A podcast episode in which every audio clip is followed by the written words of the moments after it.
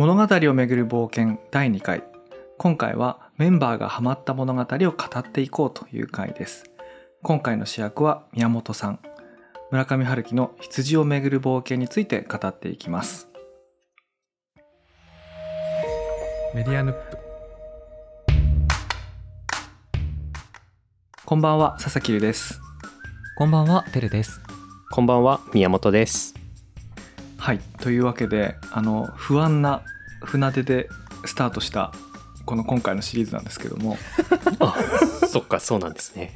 そうなんです。あの第1話はあの私とてるさんの2人で収録をしたんですけどもその時にはい。こう明かしたことなんですけども、今回はシリーズ全体の構成を決めずにスタートすると。おあのいつも4本とか8本とか大体全体の構成決めてでゲストも配置してーやるんですけども、今回はもう冒険って、ね、書いてあるんでもう行き当たりばったりで行こうとうんなのですごい1話1話うん。喋ってテーマを探して次どうしようって1話1話やっていこうと もうこれ自体を冒険にしようっていうね本当ですね。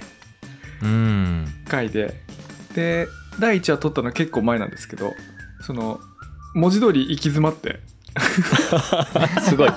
しっかりと。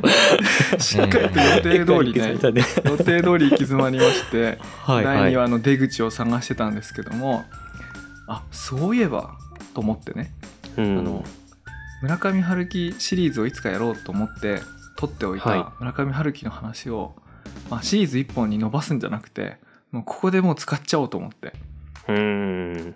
でそれが今回のあーなるほど「羊をめぐる冒険」村上春樹1982年ですねは実はあの、ディスコード、メディアヌップディスコードのチャンネルの中に村上春樹と春と修羅というテキストチャンネルがあって、両方とも1話に濃縮されたという。あ。確かに。そう確かにねこれねネタ出しチャンネルであの春と修羅ももうシリーズ1本、まあ、4話ぐらいでやろうと思ったんですけどあまりにもなんていうかな道行きが険しいっていうかそうですね。その、あのー理由については、春と修羅会ですよね。合宿の際の。そう春と修羅会にこう凝縮してで村上春樹会もちょっとなんか切り口を捉えないことには作品数が多すぎて難しいなと思ってたんですけどもあのどっちも頓挫しましたねあのシリーズ化ね で1エピソードになってるわけですけどもまあこれちょっと今日ねあの宮本さんが村上春樹にハマったきっかけっていうのをねお伺いしたんで取り上げたんですけども、ちょっと最初に冒頭の方にこれがどんな本かっていうのちょっと概要を、えー、とお伝えしたいと思うんですけれども、えー、とこれは村上春樹3作目の長編小説です。えー、と1作目が「風の歌を聴け」で2作目が1973年のピンボールで3本目が「羊をめぐる冒険」です。で出版が1982年でいわゆるネズミ三部作の3作目と呼ばれてるやつですね。あのダンスダンスダンスなんかを加えるとネズミ4部作って言われたりしますけれども、まあ、当時はうん3冊連続であの出たのがこれだったんで3部作の3作目というふうに言われています。でこれはまあウィキペディア情報なんですけども2002年までに単行本文庫本合わせて247万部売れてるそうです。これはあの今から20年前なので今もっとだと思うんですけどもうん。あの、まあ、かなり売れておりますね。で、えっとこの長編小説3作目ってことなんですけどもこれはあのジャズ喫茶経営してたジャズ喫茶を、まあ、人に譲って専業作家として書いた初めての小説ということであのそもそも本文量がもうものすごく長くなってるんですねその全2作よりも。なのですごくこう長いっていうか確この物語を書くこと自体本当冒険してるような旅してるようなあの書き方になってるんですけれどもまあこれがですねあの宮本さんにこの後語っていただきたいんですけども、まあ、とにかく人気作ですよね。うん。あの僕も身の回りに何か友人いますけども何一番好きって言って羊をめぐる冒険って答える人何人も知ってるのであの宮本さんが挙げてくれて「よっ待ってました」みたいな。感じなんですけどももうちょっとね聞いてみたいのは何がこの小説っていうかこの物語の魅力的なとこなのかっていうねあのはい。そこなんですけどもどうでした？その読んでみて読んでみて。でもそうですね。もともとのこの村上春樹の経由で言うとあの最初にその初めての村上春樹っていうのであのうん。はい。あの「カエルくん東京を救う」っていう短編をうん。最初に読んだのがうん。きっかけ。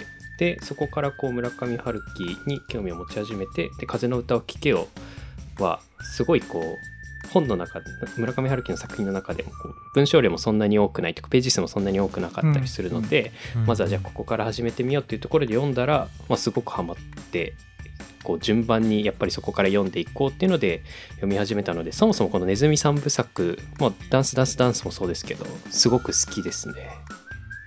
この僕が主人公のやつはすごく好きです。そのまあカエルくんから読み始めたとしてあの、はい。一作目から読み始めて今どどの辺まで読みました？今は、えー、とちょっとでもバラバラバラっとなってて今まさに読んでるのはあの海辺のカフカのジョーですまだ。いいね。いいねっていうか、はい。僕運命のカフカのジョーすんごい好きだわ。なんか。おあの図書館はい行きました、図書館までまだ行ってないからもう結構まだ本当に序序盤です。はあ本当に序盤いかなり序盤なんです。はいなんかまずもう僕のことが気になりすぎてあれ？ノルウェーの森も 僕同じ僕ですね。ですよね、だからノルウェーの森も読んだしでもそこからあった子です、同じ僕っていうか同じ人ではないですけどね。あそっかそうなんですね。あのネズミ3部作なり4部作なりの僕っていうのは同じ人ですけど、ノノルウェーの森は渡辺君っていうあのあー。なんていうかあれなのでこれ同じキャラクターではないですね。ではないですね。そっかそっか、はい。単に一人称としてあの僕とかって。いうのが出てくるだけで。はいはい。いやでもこれ全体好き。で羊をめぐる冒険の何が好きだったかってまああの単純にこの3部作の時のこの僕があのそもそもライターっていうか広告コピーライターみたいなことされてる方だったのでなんか僕自身の仕事にも すごく重なるところがあってあの僕あの、うんうん。まあ羊をめぐる冒険じゃないですけどあの文化的雪かきをしてるその仕事のことを表現するのもあすごいなんかうわそうなのかなみたいな。僕。あもう出たよ。若者から文化的雪かきだって自分の仕事を卑下する言葉を聞くのはもう何回目かだね俺。本当ですか？僕がやってんのって文化的雪かきだったのかなみたいなことをすごい思ったり。そうね。ちなみにこのシリーズからあのメディアヌップを聞き始めた人のために宮本さんのご紹介をちょっとすると岩手県東の市で編集ライターをやっていて、はい。あの PR 誌とかなんか PR に関わる、まあ機構とかブックレットとかジンとかの制作なんかもよくやるのでまさはにこの小説の主人公として登場する人物がその写真撮影し英語の翻訳をしうん記事を書いてみたいなうん。なんかそれに近いことを思ったってことだよね。そうなんです。はい。そのクライアントワークってよ。確かにこれ僕がやってんのって文化的雪かきだったんだ。みたいなのを。なんかそ確かこでこうにね。突きつけられつつ。毎年年度が切り替わった切り替わって春が来て夏が来て移住者を募集してそう冬には同じお知らせを出して。あれだそうなんです。あれ何やってたんだろうみたいな。確かにそんな感じをすごい。あなんかそうあ確かにな。あのいや宮本さんどこが面白いですかっていろいろ聞こうと思ったけどもうその時点でもうそれは面白いに決まってるわっていそうなんですそうなんです。だからまあそれこそ、まあ、TRPG やったことがないですけどなんかまさにこう自分もちょっとこう憑依して物語の中に入れた感覚もあってなんか設定自体もすごく良かったですね。なんかその会社を一緒にやってた人もいるのに、そこをこうやめてあの、羊を探しに行く冒険が始まる。しかも急にこうどさっとお金を渡されてみたいなところも、なんかすごい僕はワクワクしましたね。それなんかさ急に役所を辞めてヒッチハイクであの神山あ？神山に行った宮本さんとほとんど本当に同じじゃない？本当にそうなんですよ。何を探しに行くつもりなのか分かっていないけどなんか行かないといけないみたいな設定が、うんはいすごく良くて。でなんかそれがこうまあ読んでると何ていうんですかね本人自身もこう積極的に行こうとしてるのかこういやいや言ってるのかもちょっとこう読みづらい感じの、うん。はい、雰囲気で言ってるっていうのもすごく面白いなと思いましたね。いやーそうね。あのなんか僕今回その宮本さんがこれすごい好きだって言うから何ヶ月か前に読み直してでその読み直した時にあここが面白いなと思ってなんか序盤に折り目をつけたあのところがあるんですけどそこが今ほとんど宮本さんが言ってくれたところに近くてこれって不思議な構造の小説であの序盤の1章2章3章ってなんかダラダラダラダラしてるんですよ。なんかはい。ダラダラしてるっていうかこう職場と仕事となんかそうん。の女の子なんかこうダラダラ会話してて、はい。であの70ページぐらいに来たあたり第4章から第4章のタイトルが「羊をめぐる冒険」なんですよね。うん。それまでは冒険が始まってなくてあのとにかく仕事を辞めてこの羊の写真のなんかその中にこう巻き込まれていく。で、うん。しょうがなしにっていうかまあ喜んで言ってんのかいやいや言ってんのかまあそういうのなちょっとこう曖昧に書いてますけどそれでよっこらせなのかしょうがなくなのかこの冒険行くのに70ページぐらい使うんですよね。うん。でそのこう曖昧なその感じがなんかその若者の若者の時の特有のこのなんかどっちつかずの不安みたいなはいはい。なんかものの気も気分をねこれ見て思い出したんですよ。なんかそれがねなんかいいなと思って。あのねちょっとね好きなとこ線引いてきたんで。はいっとね読み上げるとねえっとその女性が出てきてあの「それはあなたが自分自身の半分でしか生きていないからよ」と彼女はあっさりと言った。あとの半分はまだどこかに手つかずで残っているの。ふーんと僕は言った。そういう意味では私たちは似ていなくもないのよ。私は耳を塞いでいるしあなたは半分だけでしか生きていないしね。そうは思わない。みたいなやつがあるんですけどうん。この半分でしか生きてないってこととそれを人に見抜かれてあなたまだ半分でしか生きてないでしょって言われる感じってなんて言うんだろう。俺は大谷翔平に勝ちたいっていうこの気分と 近いとこがあるっていうか。そうそれにちょっと説明をするとこの前のエピソードであどのどこかのエピソードで宮本さんはねその大谷翔平に勝ちたいっていう話をするんですけど、うん。そのまだ半分でしか生きてないっていう人がその半分を求めて冒険に行くっていう冒頭なんですけどうん。これ全員に当てはまるでしょ？なんか。なんかこれがね俺すごいいいなと。そうそうそうそう。ね。これが俺いいなと思ってね。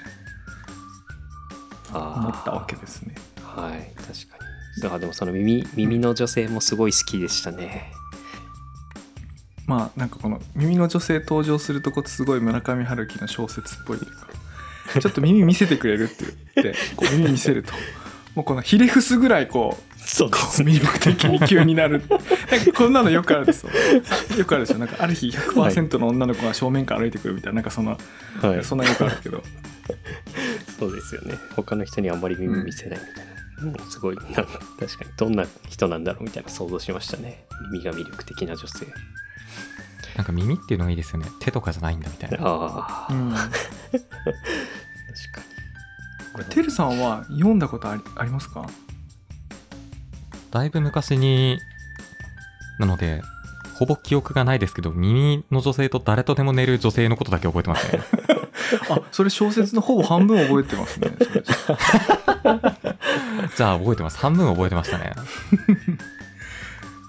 これいやなんかそれぐらいの記憶しかないな。なるほどね。これあの今てるさんってあの北海道ご出身だから聞いてみたんですけど、はい。その羊をめぐる冒険あの北海道に冒険に行くと思うんですけどなんかええモデルになったところがビフカ町っていうらしいんですけど、いやビフカへー。そうですね。ビフカって知ってます？っていうかお近くですか？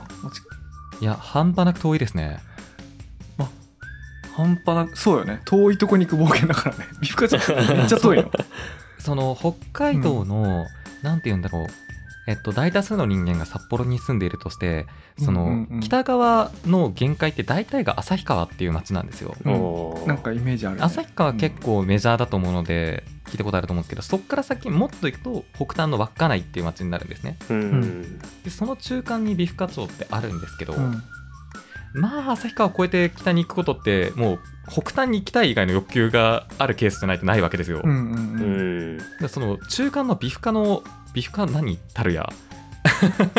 という印象ですね。へえいやなんかさあのあの小説読んでるとさあのネズミがさこの美深町のもう山奥の、まあ一度雪が降ったら次の春までは出てこれないみたいなところに別荘に住んでるってあの住んでたっていうかまあでそこにこう主人公があの行くっていうのを聞いてどんぐらい遠いどんぐらいその僻地なんだろうみたいなこう想像しながら読むわけですけど北海道にいるテルさんからしてもうあんなとこ行く行かないっていう場所なのねここは。もう何しに行くんだぐらいの感じですけどね 本当に、へいやなんか観光資源があるとかだったらわかるんですよ、うん。富良野とかで、うん。そのラベンダー畑であったりとか、うん。まあ、多分ビフカってなんかスキー以外なんかあるのかな？これちょっと地元の人間なのでちょっとご容赦いただきたいというエクスキューズも入れつつなんですけども、うんビフカの方からの熱いコメントを僕にだけ来てくれるかいやこれなか、なんそんなイメージですね。皮膚科になんかネズミホテルとかないのかねなんか。ーおー。まあそうですよね。確かに聖地ね。聖地になりますね。聖地に。ファンからしたら。聖地になる。僕友人がその1個下の名寄市っていう市に、うんあの住んでるんですけど彼は本当に何もないとおっしゃってたのでその北にあるビーフカに何かあるはずがないと僕は思ってるんですけど。そうね。何もないからあのこの舞台になったんだもんね。そうですね。あの想像の余地はたくさんある街なのかもしれないですね。うーん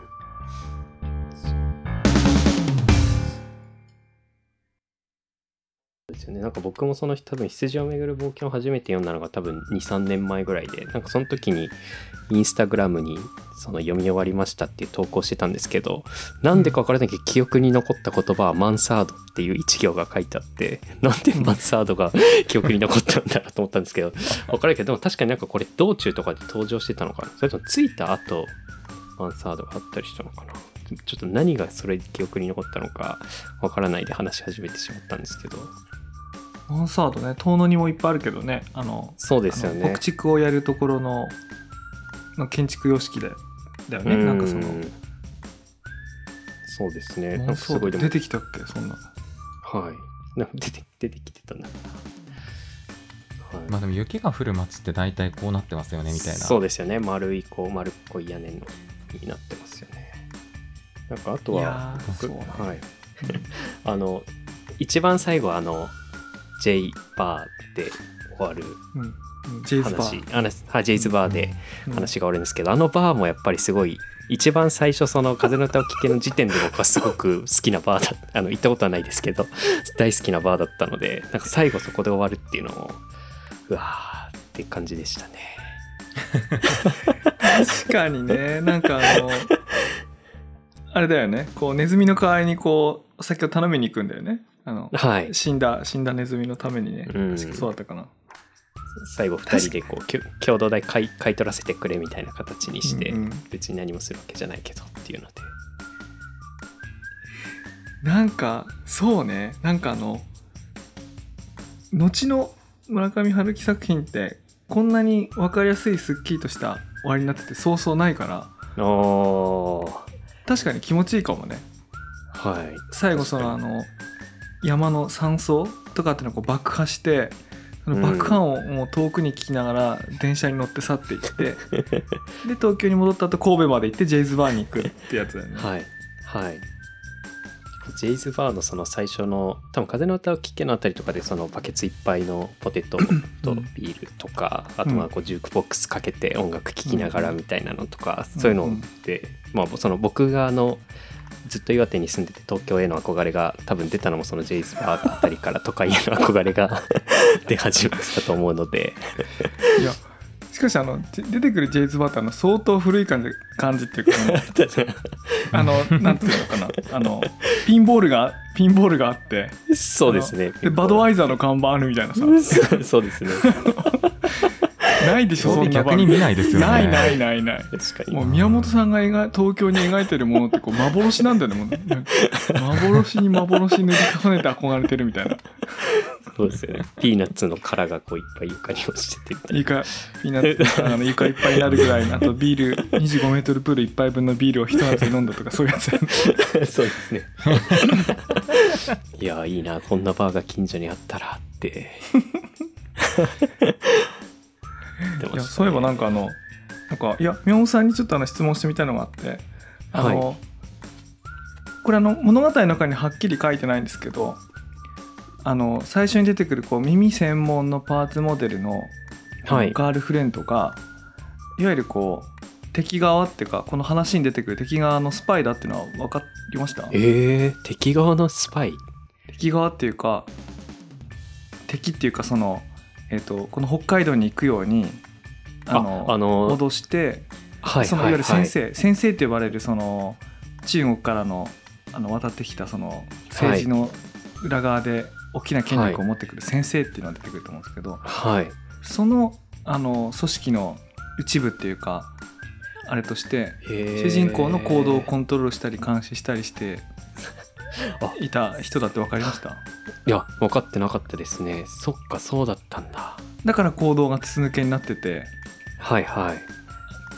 そういう風になるんだけどおおそれはねあんま説まあ最後あんま説明してないのかな。確かに女の女性の方のは出てきてないですね。その最初にこう案内したあの方は何なんだろう、その先生のこう側近の方というか、うんうん。こうその方がそういうふうにこう仕組んでたみたいな秘書の方かな。みたいなお話をしたのはあったけど、そっかその耳のさらにその手先になってるのはこの耳の女性もそうだったんですすね、うん。へえだからね、まあ、あんまり分かりやすく書いてるんだけどあ分かりやすく話全体分かりやすいんだけどなんかあんまり最後のねあのポンポンポンポンって説明すっ飛ばしてテンポよくいく感じとかがねうーん。なんかいいんだよなとこのこの間読み返してねなんか思いましたね。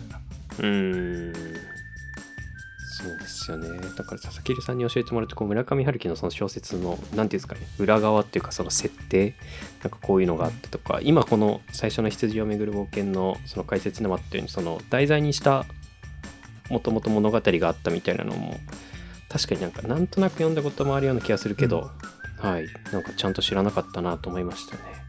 あれですね。あのチャンドラーの「長いお別れ」っていうやつを下敷きにして書いたよっていうふうに、村上春樹自身があの言ってるので、まあ、話の筋自体はあのすごくこうなんか似てるんですよね。うーん。あの主人公があのフィリップ・マーローってその言うんですけど、はい。であのその友人の方はテリー・レノックスって言ってこのテリー・レノックスっていうのがこの、えー、とネズミ男的なねうん。あの、はいでそれ存在を追っていくんだけどあの追ってた結果すでに死んでてみたいなまあそういう筋は似てるんですけど。うんまあでもねそのその長いお別れと筋が似ているっていう以上になんていうかこれあの羊をめぐる冒険ってこの冒険って入ってるんですけどなんかねこの冒険のねこう典型的なあの展開に近いっていうかなんか主人公がいて、あの主人公はこうその安定した状態から不安定なところに落っこちるその仕事だったりうん恋愛だ恋愛だったりあれは誰かに脅かされたりとかであるんだけど、まあ、不安な状態になってでそれを回復するために一度すごく遠くまで行かなきゃいけない。うん。でそこで何かを知ったり手に入れたりしてで元のとこに戻ってく。るでで、はいはい、この場合主人公が元に戻ったのはあの元のあの翻訳事務所じゃなくてジェイズバーっていうあの一番最初のうん。そのネズミ男と青春過ごした場所まで戻ってくる。でうん。で回で回復するみたいなやつなんですけどなんかそういうこう物語のこう筋のすごいこうベーシックなはいはいはい。そうですよね。思い浮かぶ物語思い浮かぶ物語なのか分かんないけどありますもんね。そう言われるとその間ってあの全部ただのディテールでしかないっていうかはいはいはいあはの山小屋に行ってなんだっけなんか料理山ほど作るよねなんか。い そうですね。あのお覚えてます？ななんだっけ？あの缶詰とかなんとか野菜とか使ってすげえいっぱい料理作るんだよね、あれただ。でそうそういうシーンディテールをこうゆっくり読んでるのがすごい楽しいんですよねなんか。うん。だから話の筋も込み入ってないしよ読み逃しちゃいけない伏線とかっていうのもほとんどないからうん。なんか楽しいシーンを連続して読んでると、まあ、いつの間にかこうクライマックスに近づいていってで最後ネズミ男が死んでたことが分かって。はいはい。で分かってっていうか、まあ、まあ最初から分かってるんだけどねあれは。うん。暗闇の中でさあのやそうですやっねななんて言うんだっけあのセリフ会やっと会えたな話会話してましたね。そう真っ暗闇の中でさなんか会話するじゃん。うん。なんかいいよねいいですね。そうなった時になんかあのあのなんかまあそういう読み方をする人もしない人もいるんだけどこう戻って冒険の始まりところに戻るとあなたその半分でしか生きてないのよみたいな話があったと思うんですけど、うんこれが終わった時にあれ？自分はあるいはこの中の登場人物はその半分じゃなくて全部で生きられたんだろうかとかあれネズミ男はちゃんと半分じゃなくて全部で生きられたんだろうかみたいな、まあ、まあそんなねあ国語の教科書みたいに読まなくていいんだけど読まなくていいんだけど割とはっきりとテーマがうん。書いてある。最初のところに書いてあるんで、はいはい。そうやって戻るとなんかなんかすごくこうシンプルで分かりやすいこう王道的なうん。いやいい小説だったなとなんか読み返して思いましたよね。そうですよね。村上春樹だとやっぱこういうさっきのその一番最後の終わり方がそういうのは少ないって言ってましたけど。全然ないですよもう ないうんなんじゃこりゃみたいなのばっかりですもんへえなんか読み心地というか 読み終わった後心地よいなと思ったのって僕色彩を持たない田崎作るぐらいだったなって記憶がありますね。ああれはなんかある種のまとまりがありますねなんか。丁寧丁寧っていうかなんかすっきり終わりますよねすごく、うん。まあちょっと内容のディテール全然覚えてないんですけど。俺も全然思い出せない。全然思い出せないのに乗ってった。今感が良かったのはちょっと行きましたね。すごい覚えてる。いやあの多分読後感悪い時だけよく覚えてるから悪くなかったのは覚えてる。悪くなかったの覚えてるな。そうですね。つまり悪くないという記憶悪確かった記憶がなければ良いっていう話そうそうそうそういうことそういうことへいや他は悪かった気がしますもん。えうん。うんまあでもじゃあ人気の理由もそこにそこにあるのかもしれないですね。羊をめぐる冒険のこのまあベーシックな王道な感じみたいなのもうんすごいファンが多い理由の一つかもしれない、うんなんかね日本だと「風の歌を聴け」がデビュー作なんであの好まれてよく読まれてるっていうことなんですけどあの英語圏だと長らくあの最初の2作が英訳されてなかったんでこの「羊をめぐる冒険」がこう第1作、まあ、一番若い時の作品っていうあのことになってるんであの海外だとうん。さらになんていうか日本よりも第1作としてなんか人気があるみたいですねなんか。はいはい。へえなるほど。いやでもこのイラストもすごい好きです挿絵で入ってる羊男の絵もすごいいいし。後でなんかあの絵本ですかねあの羊男のうん、クリスマスの 本とか。そういうのもいいですね。確かにね。佐々木さんのイラスト。佐々木真希さんの。佐々木真希さん。のドンってソファ椅子に座ってる羊男がうん。後半の方に出てくるんですよね、そのイラストもすごい好きです。今もう一回パラパラめくってたけど面白かったなこうあの あの噂にたがわぬやれやれの登場頻度なんだよねこれ。なんていうか。なんかちゃんと出ますよね。ちゃんと出てくる。もうよくネット上でなんか村上春樹文体模写みたいなことをツイッターで大喜利的にやる人がこう年に何回か湧いてくるタイミングがあると思うんですけど大体みんなこうこの辺りの真似するんですよね。あの最近のじゃなくて。はいはい。でも本当ねやれやれ。真似たくなるような特徴があるよねこう。うん。確かに。でも本当にそのさっき言ってたその、まあ、物語のその進行上は関係ないようなディティールしかもその書き方みたいなのがやっぱり印象的だからなんかそういうのに多分すごい憧れを持ったりとかあーすごいこう想像できて面白いなって思うんでしょうね。なんかその話聞いててすごい思ったんですけどこうあの FF やってる気分だなってすごい思って FF のそのサブクエストめっちゃやってる時の 感じディテールを追っていく感じその世界観を完璧に理解するにはサブクエストをやった上でうん。考察をしないとわからないみたいなうん。ことがあると思うんですけど、なんかそれがその専業作家になってきちんとその長い文章を作れることによってそのん。チップスみたいなのをたくさん散りばめられるようになって拾っていく人はより見えていくし拾わない人はまあそれはそれで楽しめるみたいなのが対策ゲームのそれとすごい似ててうん。似てるなという感じが。いやこれ書いてる時、ね。文章書いてる時楽しかっただろうなこれ。これ話の筋シンプルだからあんまりこう迷うことなく迷うことなくまっすぐとその目に入るもの思い浮かぶものをそのフィクション上のこう地図の上で動きながら好好きな料理とか好きな音楽とかはい はい順番に書いてったら すごい作り手側のコメント。これ作ってる時楽しいだろうな 書いてる時。あああの佐々木さんのニュースレターのあの生活うん。の内容を書いてるものもあるじゃないですか、うん。はい。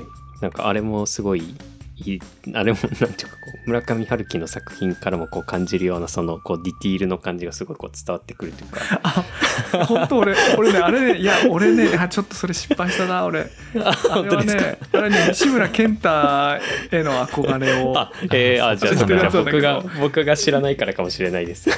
裏派になりを思考してるものなんですね。そうそうだからねその日ビール何杯飲んだとかレモンサワー何杯飲んだとか、そういう酒飲んでいっぱい飲んだなって日は書いたりなんかしてる。ちょっとブライハ気取りたがってるのに なんかそれが村上春樹にしか読めないっていうのはこれ前ダメだったな。しまったな。いやいやいや僕の知識不足かもしれない。ですすごい。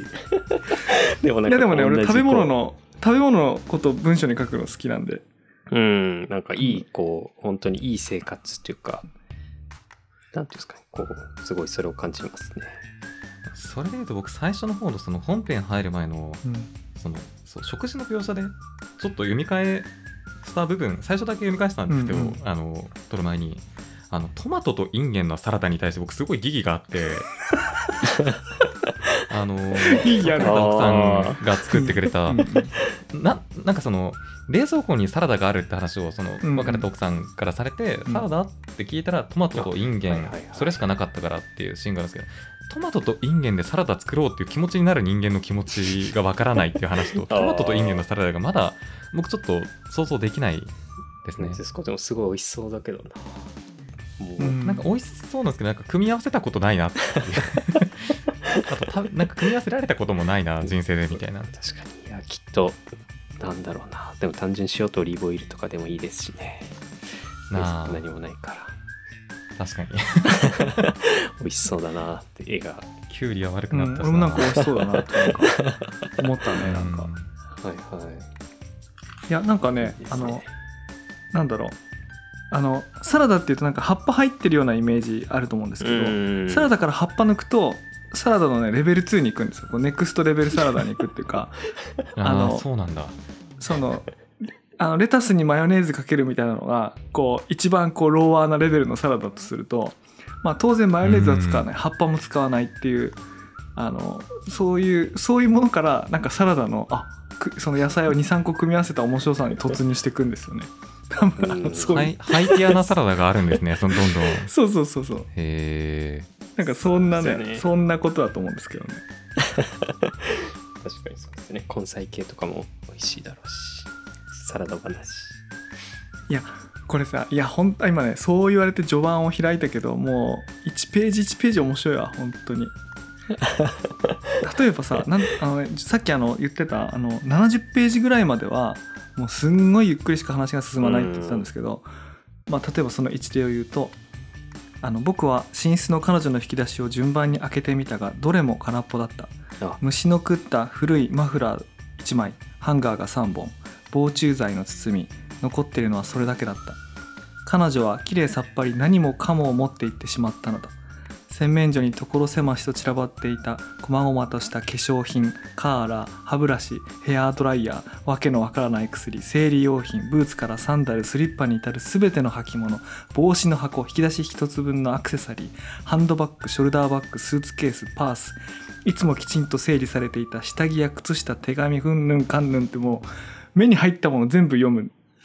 あのね書いてるでしょ？うん。もうもうこんな調子であのゆっくりいくわけで。はい。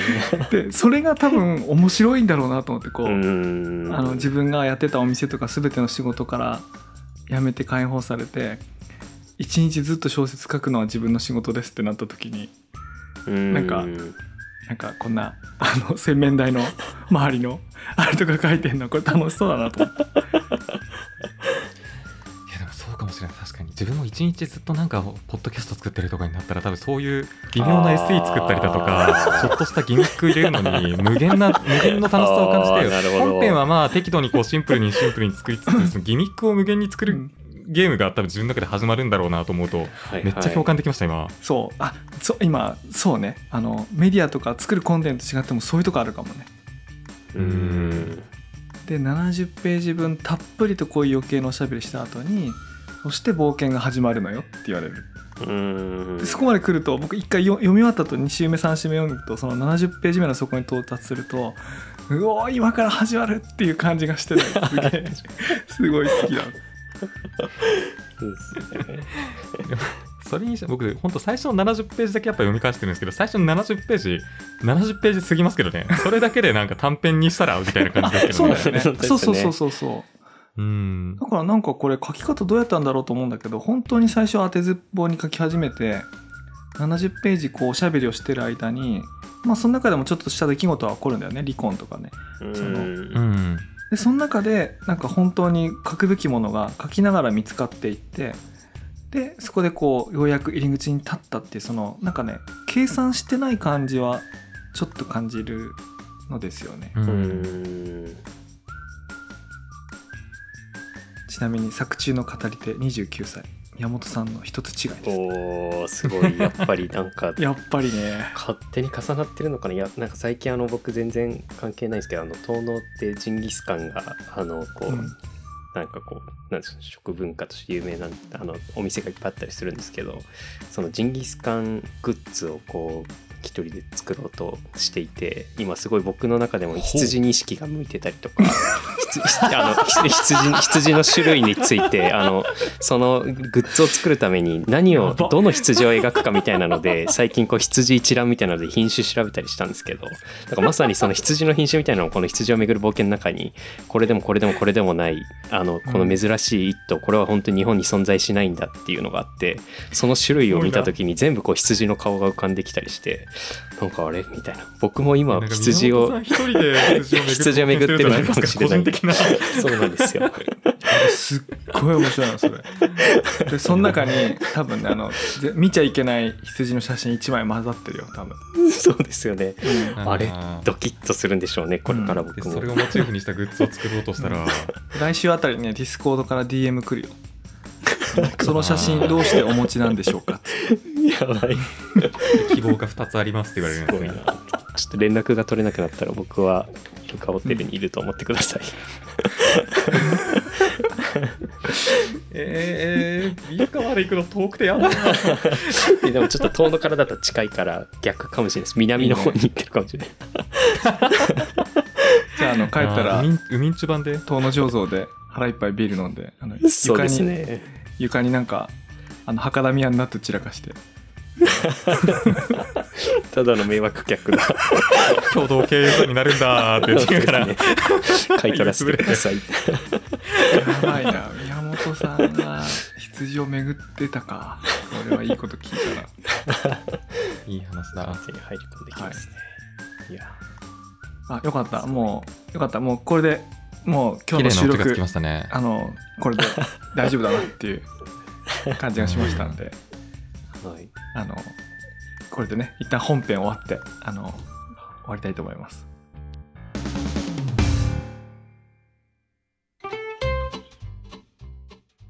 メディアヌップではニュースレターの配信とディスコードサーバーの運営も行っていますメディアヌップでは番組へのメッセージも募集しています。お便りはニュースレターの中のリンクからお送りください。番組フォロー、番組へのレビューもお願いします。番組公式ツイッター、アットマーク、ヌップメディア、アットマーク、NUPMEDIA へのフォローもお待ちしています。えーハッシュタグメディアヌップをつけてご感想もぜひ投稿してください。えーメッセージにしても、えーハッシュタグの感想にしてもすべて読んでます。はいそれではここまでのお相手は佐々木るとテルト宮本でした次回お楽しみにお楽しみに楽しみに